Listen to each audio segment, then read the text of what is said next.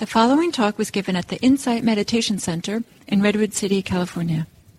Please visit our website at audiodharma.org. Good morning, good day, good evening. Good to be back with you. And um, today I'd like to offer a few reflections on part two of a three part series that I'm offering for this group on careless and profound attention, or um, careless versus wise attention. And the terminology there in Pali is ayoniso manasikara and yoniso manasikara.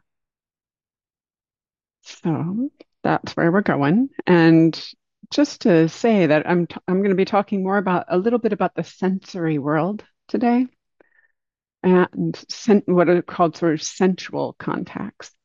And in the past, those of you who've been here for a while know that um, I've offered a number of teachings explaining how our senses can be our allies. They really can. They can help us stay present and stay grounded. And that's absolutely true. And there's a flip side. They can be a trap, these sensory contacts, these sensual kinds of things we experience in life.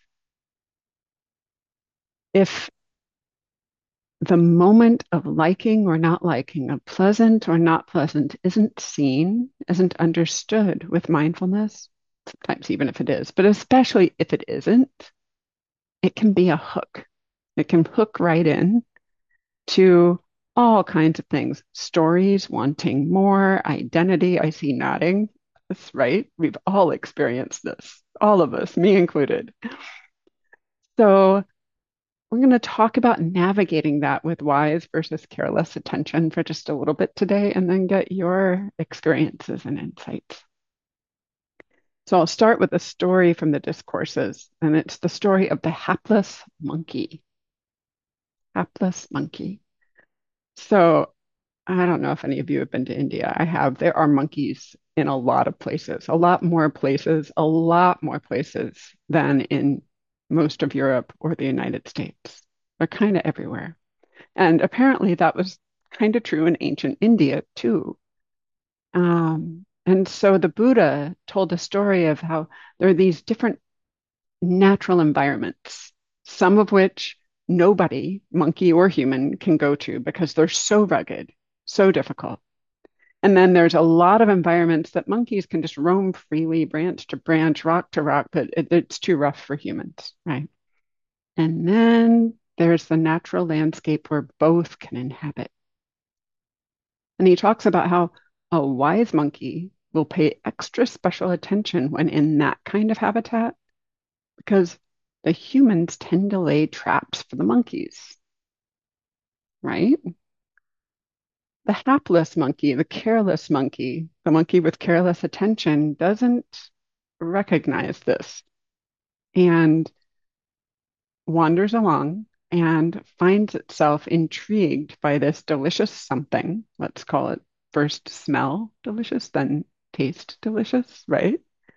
And wanders over and puts its hand out and it gets stuck.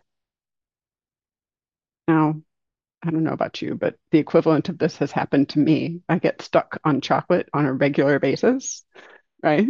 Um, the monkey stuck to this board, it turns out, does the most natural thing in the world. It puts its other hand out to try to pry the first hand off. But then what happens? Double stuck. So then the poor thing puts its against the board to try to pry the hands off and the foot gets stuck and then the other foot gets stuck. And in desperation the poor monkey slaps its muzzle against the board to try to pry the rest of itself off and then it's stuck at all five points. Hand hand foot foot nose. Very unpleasant. And it's not good for this poor hapless monkey unless someone another creature comes along to rescue it. Otherwise it's stuck right? So the Buddha talks about this in terms of the five contacts hand, hand, foot, foot, nose, represent what he calls the five cords or five bonds, ties of sensuality. And those are visual, seeing, what is heard, what is smelled, what is tasted, and what's experienced by the body. Touch, right? Internal and external. So we too, at times, get stuck, right? And I'm not going to go through every single one and give exhaustive examples or anything, but how many of us are um, influenced by beauty versus not beauty or ugliness? In a view, in an environment, in a person or an animal. It's remarkable how influenced we can be and how many decisions many people make based on something as simple as, oh, that looks better than that. And then our minds, being what they are, these fantastic prefrontal cortexes we have, come up with all these justifications and reasons and layers and stories. And it's really just about, oh, that view is better than that view, or that place is prettier than that place. Same thing can happen with sounds. I, I don't know how much you could hear from my microphone in the meditation, but I was getting quite a symphony of like little bird songs and tweets and then crows. Most of us have a preference, right? Between those two sounds, let alone the industrial sounds or the car sounds or the bleeping or whatever. And it's fine to have the preference. But then if I get hooked into, oh, there shouldn't be crows here, why are there crows here? It's like a sign of impending catastrophe that there's so many crows here. You can see we're off to the races, right? Smell, same kind of thing. I already mentioned taste. Um, this time of year is particularly dangerous for me. This is a true confession. Um,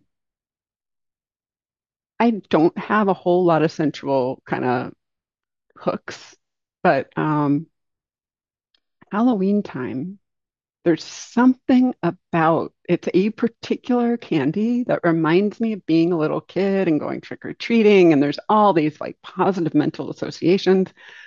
So if I walk into a pharmacy this time of year, it is like a battle with my like internal kid as to whether or not candy corn ends up in the cart, right? This is not highbrow. and how many of us have been there, right? It's that moment and then that hook. In this case, it's not so much about the taste of it. I mean, the taste's fine, it's good. It's all of these associations and the identity of having been this little kid and this costume and the happy memories and like all of that gets laden onto this poor, innocent, well, maybe not so innocent, like piece of sugar fluff, basically, right? that most of us, by the time we're adults, wear around our waists once we consume, right? So, taste. And then body. Well, gosh, that's a huge one, right? So there's the obvious. Um, I'm going to read actually from this is from the ancient poems of the enlightened bhikkhunis, the first ordained Buddhist women. And this is by a woman named Siha. And she says, pained by distracted attention and by desire for sex, I was always disturbed without any control over my thoughts. Acting on thoughts of happiness, overcome by defiling compulsions, I had no peace of mind controlled by a mind bent on excitement. So this is her perspective after the fact. And she later ordained, and it's not in this poem, but it's kind of the backstory. Her family was actually kind of relieved when she was ordained because it wasn't just sex. It was like all of this sensual context. She was just like caught up in hedonism and her own beauty and really unhappy and being led around. And maybe some of you know people like this I've certainly met a few when I was a teenager. Maybe I was a little out of control. And when she finally gave over, she talked about the moment she really understood. In her desperation, her mind flipped and she was free. Now, she'd been practicing for years at that point. It's not like she just went around running around from one sensual desire to another and then boom. But she had that shift of attention. And that shift of attention, that is the profound attention, the wise attention. That's what helps us unstick, unstick from the trap. Right? So, unsticking and safety, this freeing attitude, yoniso manasikara, this profound attention, is linked with other Buddhist teachings that all of you've probably heard kind of often the Four Noble Truths. First, there's suffering, and the, noticing the arising of suffering. What, what causes it? Noticing the ending of a bit of suffering and discovering the path to the ending. So that's part of it is this kind of freedom can happen even when we're firmly in the clutches of a hindrance or a bunch of hindrances, right? Sensual desire, ill will, rigidity and frozenness, or restlessness and worry, even doubt that moment of shift can happen. And the Buddha talks about this as returning to our ancestral homeland, our birthright. Our pasture, actually, is the original literal translation of the word gocara. And that pasture, that way to the freedom, is through practicing awareness in the four foundations of mindfulness, four foundations for awareness. Noticing body, awareness of the body, awareness of what's pleasant and unpleasant feeling.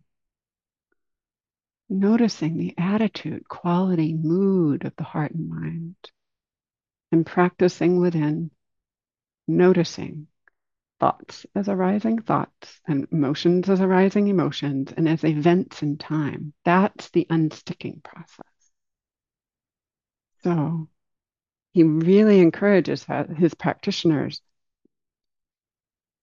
stick to your own habitat, your own gocara, your own pasture, your own resort, your ancestral homelands. And there's another story about this I, I like sometimes these stories in the ancient discourses remind me of fables from other cultures. Um, and this is one of them. This is about the hawk and the quail. And as the story opens, the poor quail is already in the hawk's talons, and the hawk is flying away with it off to, well, you know what hawks do. I have to get into that. And the, the quail is courageously bemoaning to the hawk, Oh, I shouldn't have left my own pastures. I shouldn't have left my own homeland. I got myself in trouble and now I'm going to die. And the hawk is, you know, strong and confident and, you know, very fast. And he said, Little quail, it's not going to make a difference. It's not going to make a difference. I have you. I'm going to get you again if you if you're in your own pastures and said, Here, I'll show you. So they have this little dialogue, and the quail and the hawk decide, and this is kind of like a lot of chutzpah for this quail, right?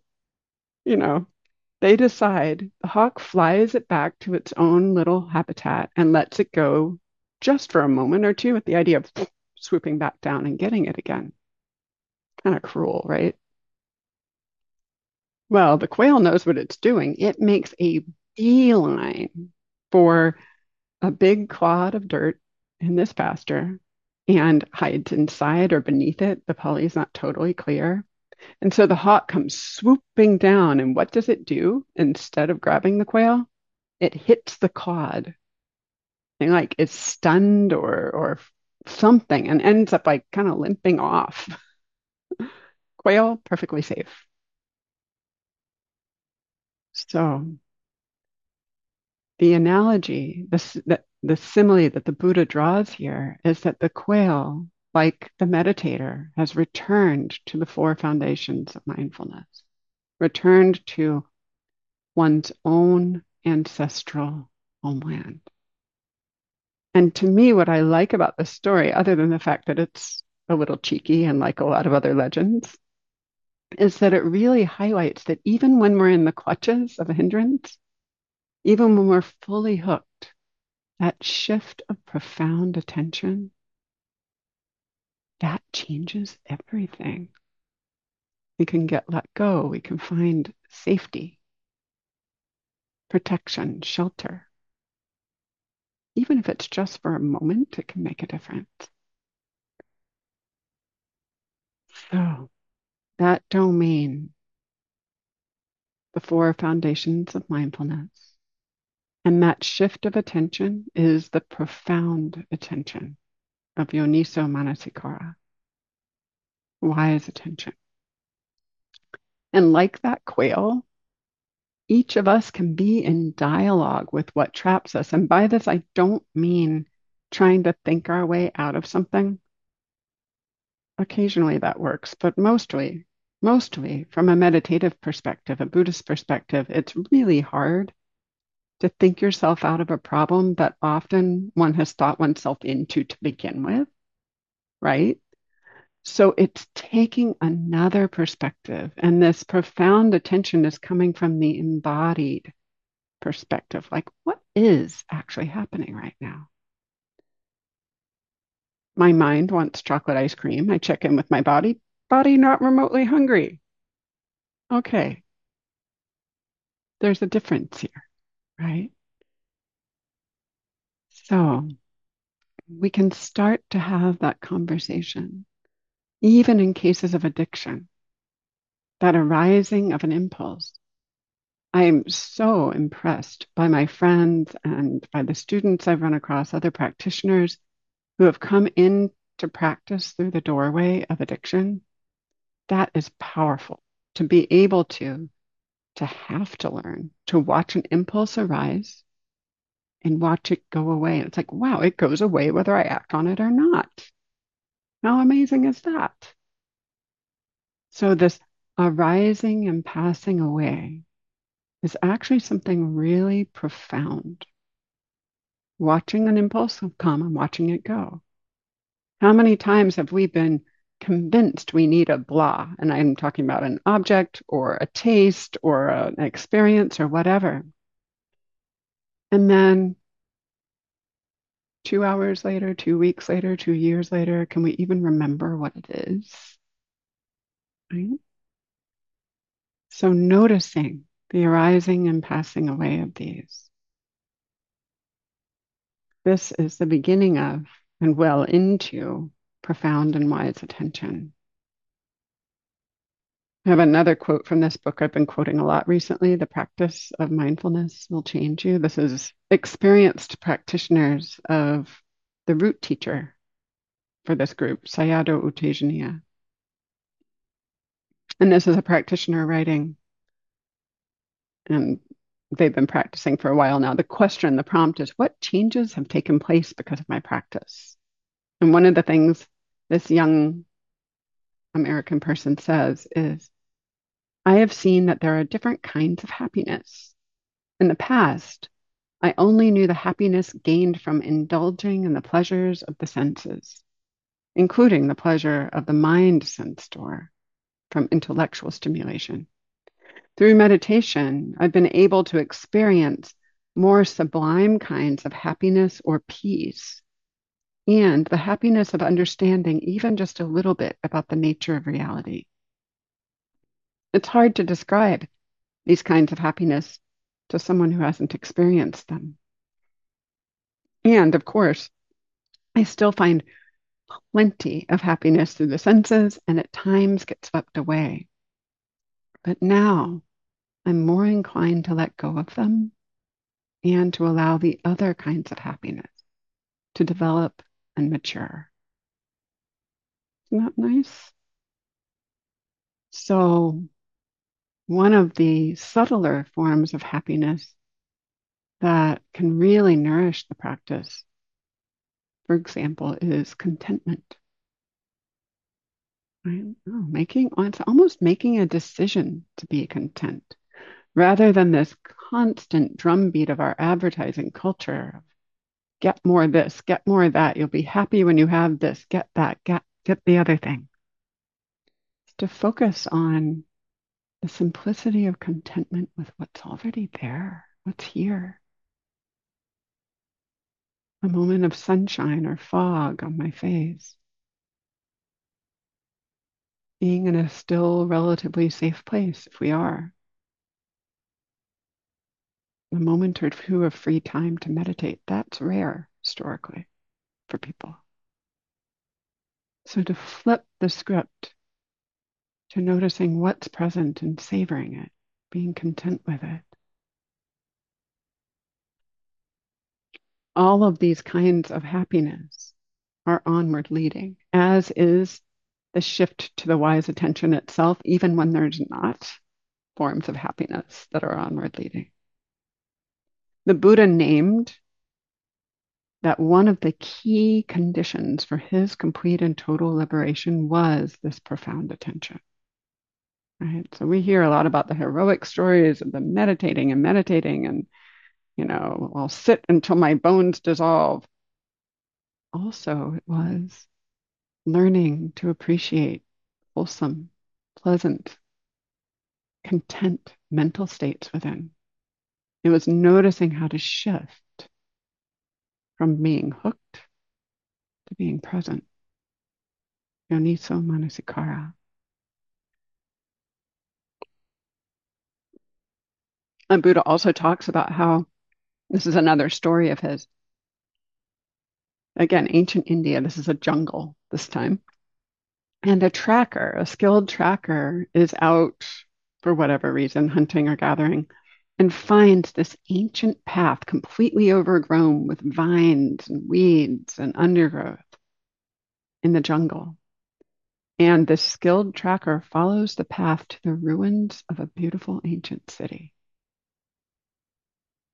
And in this story, it might unfold quite differently today with modern archaeology, but in this story, the tracker goes to the king of the realm and says, Look what I found. And the powers that be renovate it to where it's again a functioning, thriving town enjoyed by many. And that vibrancy, that prosperity is a kind of analogy for the inner wealth that's available when we follow this ancient path the Buddha discovered. He did not claim to invent it, the Eightfold Path, the Four Noble Truths. And this profound path is walked by, powered by wise attention, profound attention, and by conditionality. And conditionality is a huge topic I've talked about it before, I'll talk about it again, but just to say very briefly, two forms I've already touched on in this talk. If this arises, that arises. If that passes away, this passes away. Arising and passing, just noticing. Impulse comes and goes. Craving comes and goes. If contentment arises, craving subsides. Right? And the second form is again the Four Noble Truths. First, there's the fact of suffering. Then there's the noticing the arising of it, the ending of it, and the path to the ending of it. And the noticing conditions the ability for the end and the ability to walk the path. So, this path to freedom is greatly aided by this profound attention. And to recap, this careless attention, we can even call it hapless attention in honor of that poor monkey, right? There's such a difference. It's all about how we're relating to experience, these sense experiences. Is it in a careless way or this conscious, profound way? And if it's in a conscious, profound way, even if we stay hooked, the sludgy parts, the difficult parts become compost and nutrition for the growth of wisdom and freedom under the light of this profound attention. So, in closing, the sensual world can be an ally or a trap, depending on how we pay attention to it. This shift to embodied presence, to profound attention, is key. And I encourage you, friends, to trust, deeply trust that this is onward leading to freedom. Thank you for your kind attention.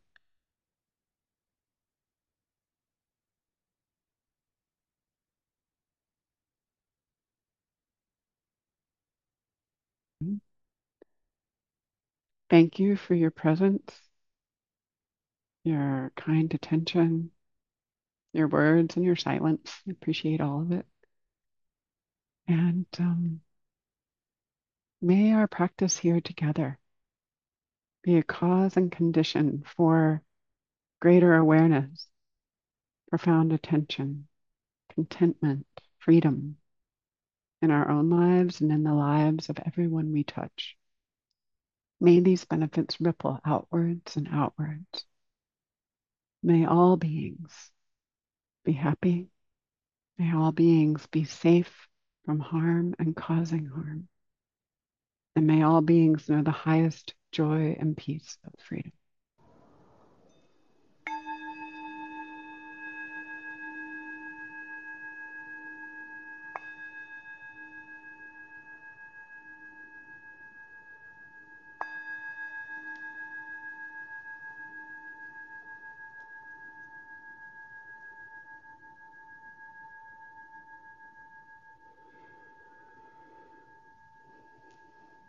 Thank you, everyone.